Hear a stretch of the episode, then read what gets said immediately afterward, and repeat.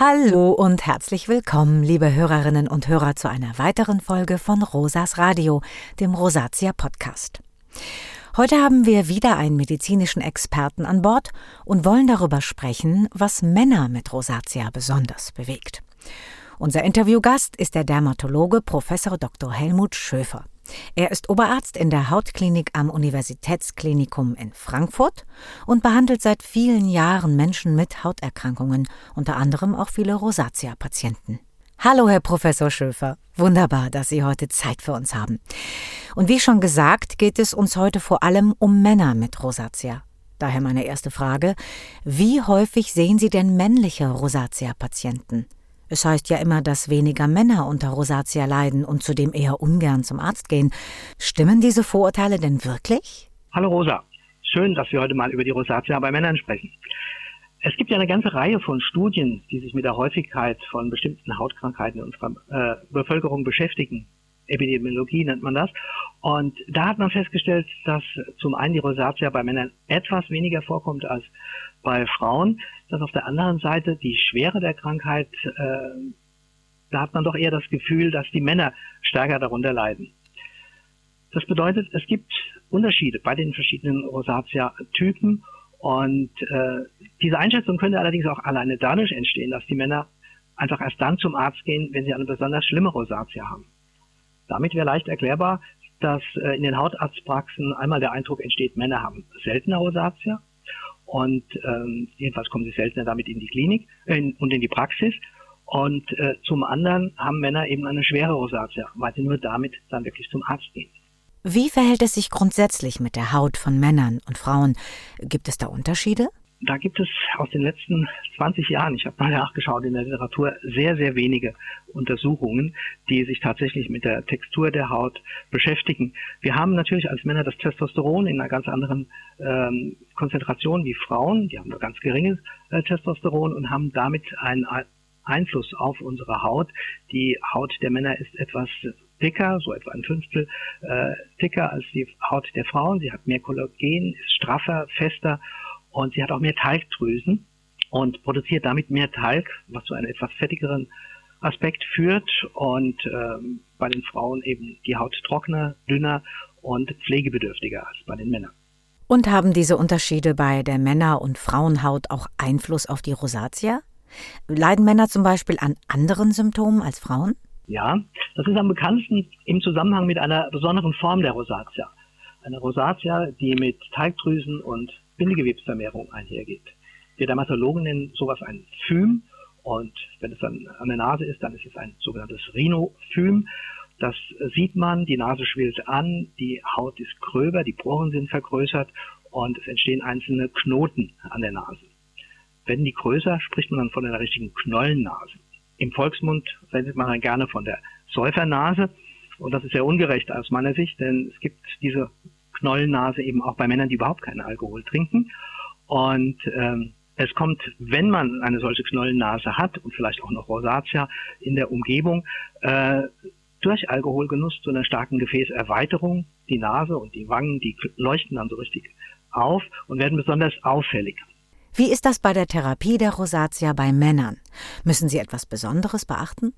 Die Therapie bei Männern und Frauen ist weitgehend gleich. Da gibt es keine großen Unterschiede. Man setzt die gleichen Medikamente ein, sowohl äußerlich als auch innerlich. Und was man beachten muss, ist eben der Hauttyp des Patienten oder der Patientin, ob mehr oder weniger fetthaltig. Da wird man bei Männern vielleicht eher mal auf Cremes und Gel-Therapie übergehen und bei den Frauen mehr etwas fettere Salben einsetzen. Aber richtiges starkes Fetten ist bei der Rosazea nicht erwünscht. Das führt zu zusätzlichen Problemen. Es gibt ja neben der medikamentösen Therapie auch noch die Licht- und Laserbehandlungen. Wann empfehlen Sie diese? Laser setzen wir vor allen Dingen bei Gefäßveränderungen, sichtbaren Gefäßveränderungen, das zeigt sich in der Regel durch Rötung, aber auch durch bleibende, sichtbare Äderchen ein, um diese zu beseitigen. Und wie genau funktionieren diese Licht- und Laserbehandlungen und wer sollte sie wann machen? Es gibt sehr unterschiedliche Laser, die eingesetzt werden, auch sogenannte Blitzlampen. Wir sprechen dann von der Intense Pulse Light Therapie, die Ziele sind immer die gleichen, eben diese erweiterten Äderchen und die Rötungen zu beseitigen.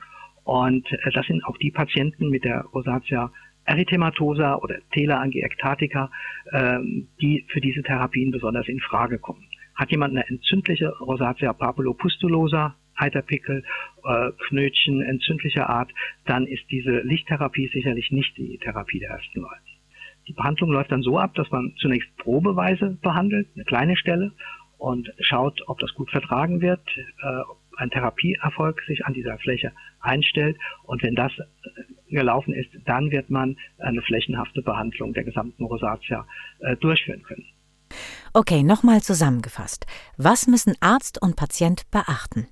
Es ist wichtig, dass man den Patienten sehr gut aufklärt, dass er vorbereitet ist, was da auf ihn zukommt, dass es eben nicht mit einer einmaligen Behandlung getan ist, sondern dass das wiederholte Lichtexpositionen sind. Er darf keine Medikamente einnehmen in der Zeit, die Licht empfindlich machen, zum Beispiel bestimmte Antibiotika können das. Und er muss sich auch hüten, dann zu sehr nach der Behandlung in die Sonne zu gehen. Und wird die Licht- oder Laserbehandlung von den Krankenkassen übernommen? Das ist leider nicht der Fall. Und da diese Therapien in der Regel mehrfach wiederholt werden, ist das durchaus eine Kostenfrage, die vor der Behandlung geklärt werden sollte. Da sollte der Patient mit seinem Arzt reden, wie teuer wird das Ganze, kann man das vielleicht bei meiner Krankenkasse oder Krankenversicherung einreichen, vorher schon anfragen, ob Kosten in der und der Höhe übernommen werden. Nun kommen wir noch zum wichtigen Männerthema Gesichtsbehaarung bzw. Bart. Viele Männer tragen heute ja wieder Bart. Ist das für Rosazea-Patienten eher von Vorteil oder Nachteil? Ja, Rosa, das fragst du einen Bartträger, der seit 40 Jahren seinen Bart vor sich herträgt. Aber Scherz beiseite, es ist so, ich habe keine Rosazea und die Männer, die eine Rosazea haben, können durchaus davon profitieren, dass sie ihren Bart stehen lassen. Das hat mehrere Gründe. Einmal ist es so, dass natürlich ein erkranktes Areal zu 2/3 unter Umständen bei Vollbart verschwindet, unter dem Bart nicht mehr sichtbar ist. Aber es fällt auch ein Reizfaktor weg. Das Rasieren verletzt die Haut, jedenfalls etwas, und kann die Rosazea, wir nennen das Triggern, auslösen.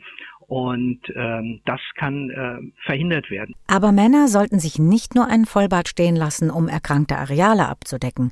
Schließlich soll und muss die Rosazea auch mit Vollbart therapiert werden. Na, mittlerweile gibt es auch sehr gut wirksame Medikamente. Was ist also der Hauptvorteil für Bartträger? Und worauf sollten die Nicht-Bartträger bei der Rasur achten? Ein wichtiger Punkt für den Bartträger ist, dass das Rasieren wegfällt. Und das Rasieren ist etwas, was durchaus einen Triggerfaktor, einen Reizfaktor für die Rosazea darstellt. Dazu gehört einmal der mechanische Einfluss des Schneidens des Bartes. Deshalb ist es wichtig, dass immer scharfe Klingen benutzt werden, so der Rasierer über Monate. Das ist für den Rosazea-Patienten sicherlich ganz schlecht, weil er sich damit verletzt. Dann sollte er auf jeden Fall in Richtung der Haare rasieren, nicht gegen den Strich, weil auch das zu zusätzlichen Verletzungen führt. Er sollte auch vorsichtig sein bei der Wahl seiner Rasiermittel, seiner Rasierschäume zum Beispiel, dass dort keine Stoffe drin sind, die vielleicht zwar besonders gut riechen, aber die Haut reizen. Und auch nach der Rasur, wo viele ein Rasierwasser benutzen möchten, da ist das eher kontraproduktiv beim Rosazea-Patienten, weil es die Haut reizen kann. Oh, das sind Hinweise, über die ich noch gar nicht so nachgedacht habe. Ich bin immer davon ausgegangen, Männer sind nicht so eitel wie wir Frauen. Wie erleben Sie das in Ihrer Praxis? Beeinträchtigt die Rosazea die Männer emotional genauso wie uns Frauen?